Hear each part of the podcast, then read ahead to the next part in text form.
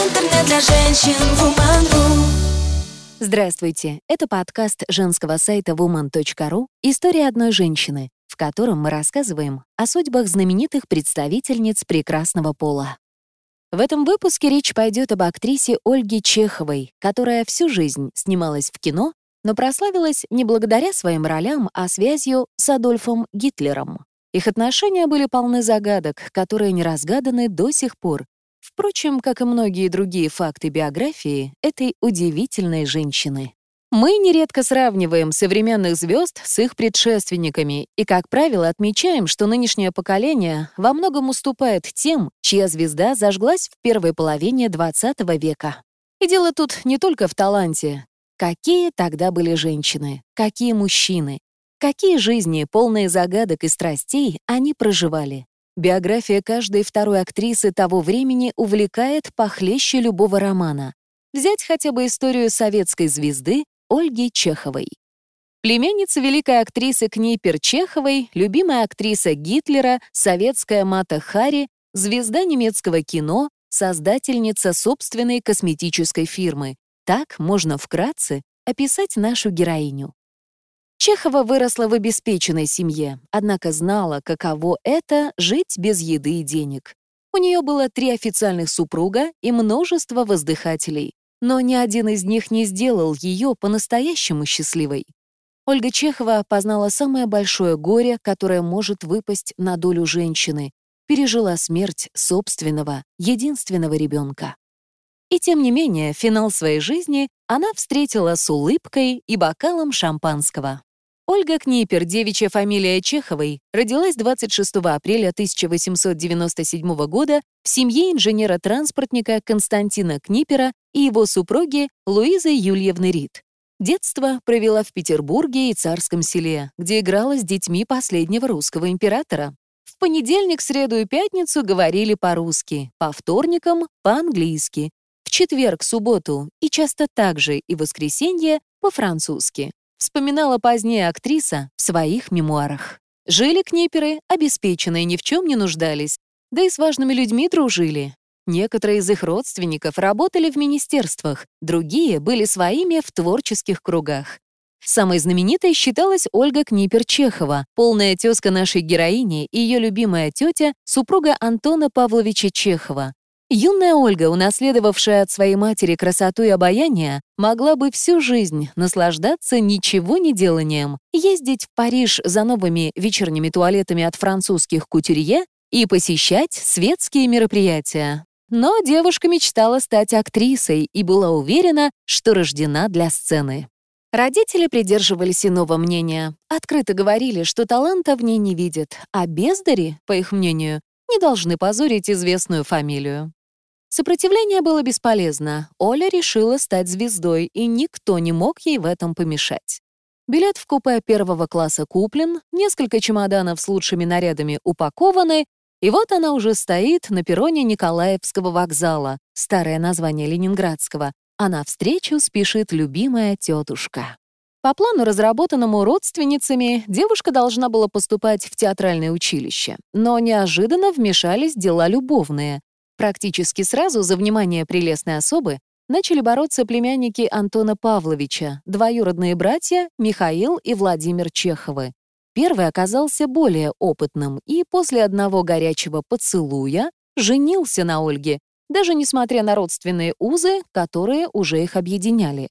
Владимир, не выдержав этого, в скором времени наложил на себя руки. Молодожены никому не сообщили о своем скоропалительном решении и, дав взятку священнику одной из подмосковных церквей, обвенчались. Конечно же, случился скандал. Недосмотревшая тетка телеграммой вызвала родителей новоиспеченной жены, и те увезли ее в Петербург. Через два месяца Ольга все же вернулась к мужу, но без денег, приданного и фамильных драгоценностей.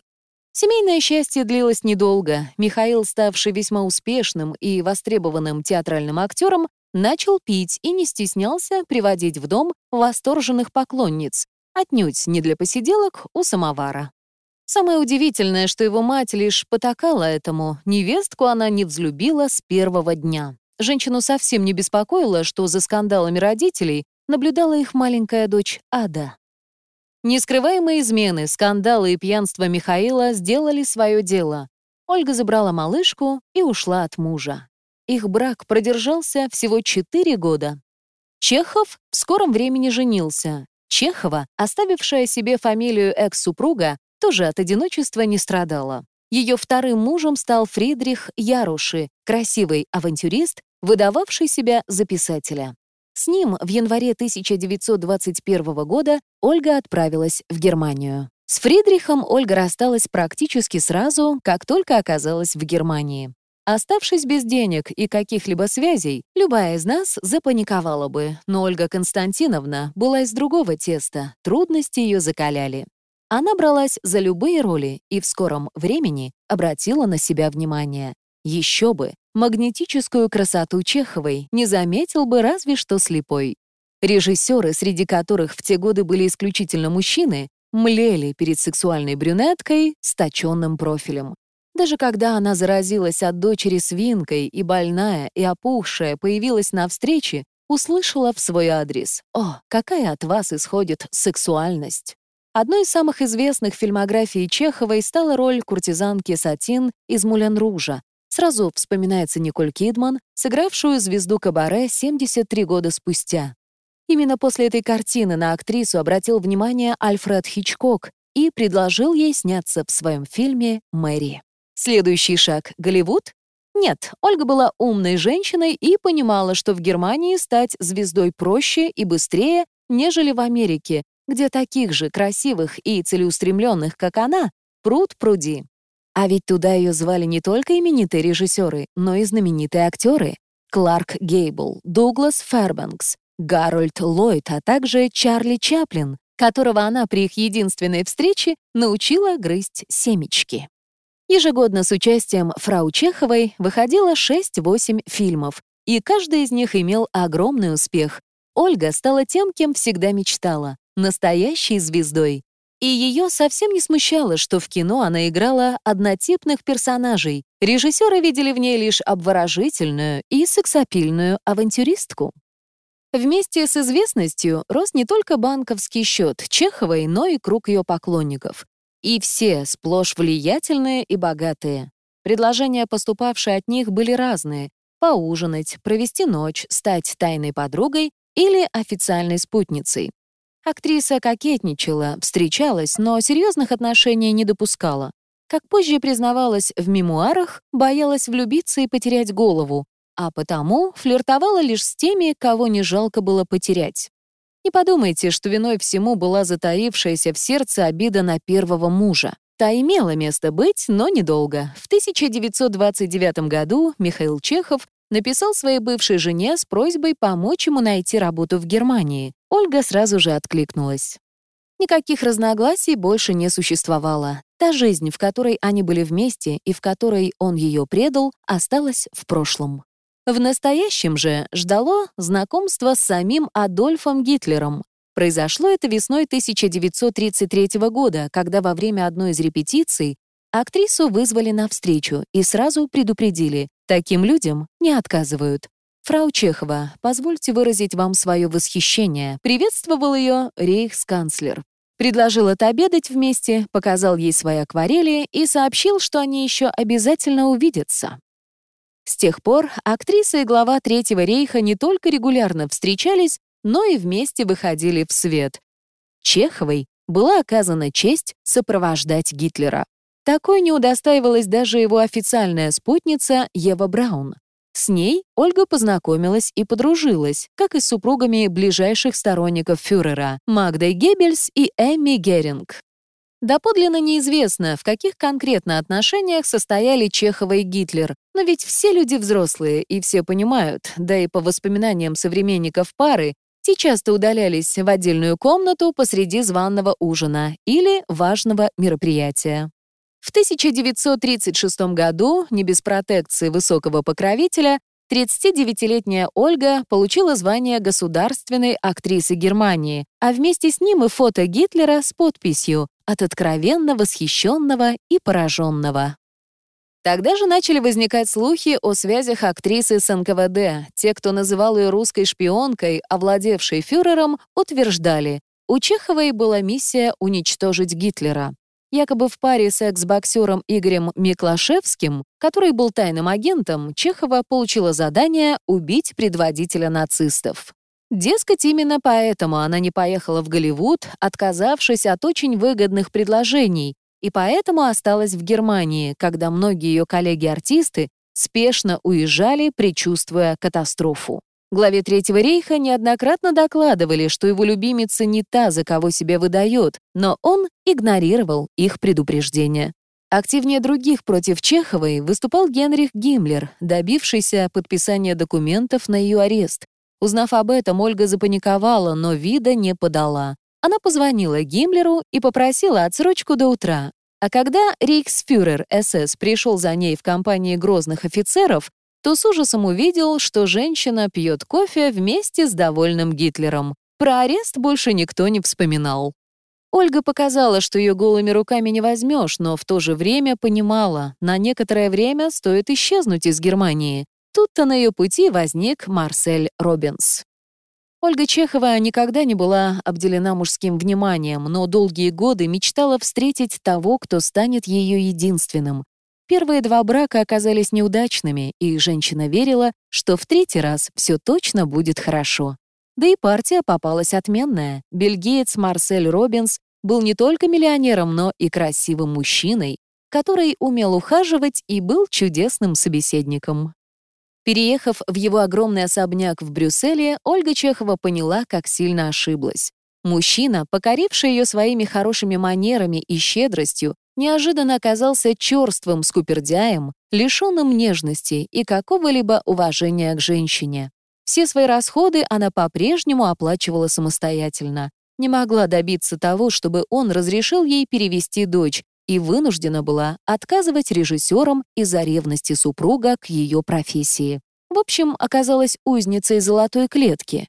Такая жизнь ей была не нужна, и, оставив мужа, она вернулась в Берлин, где продолжила активно сниматься.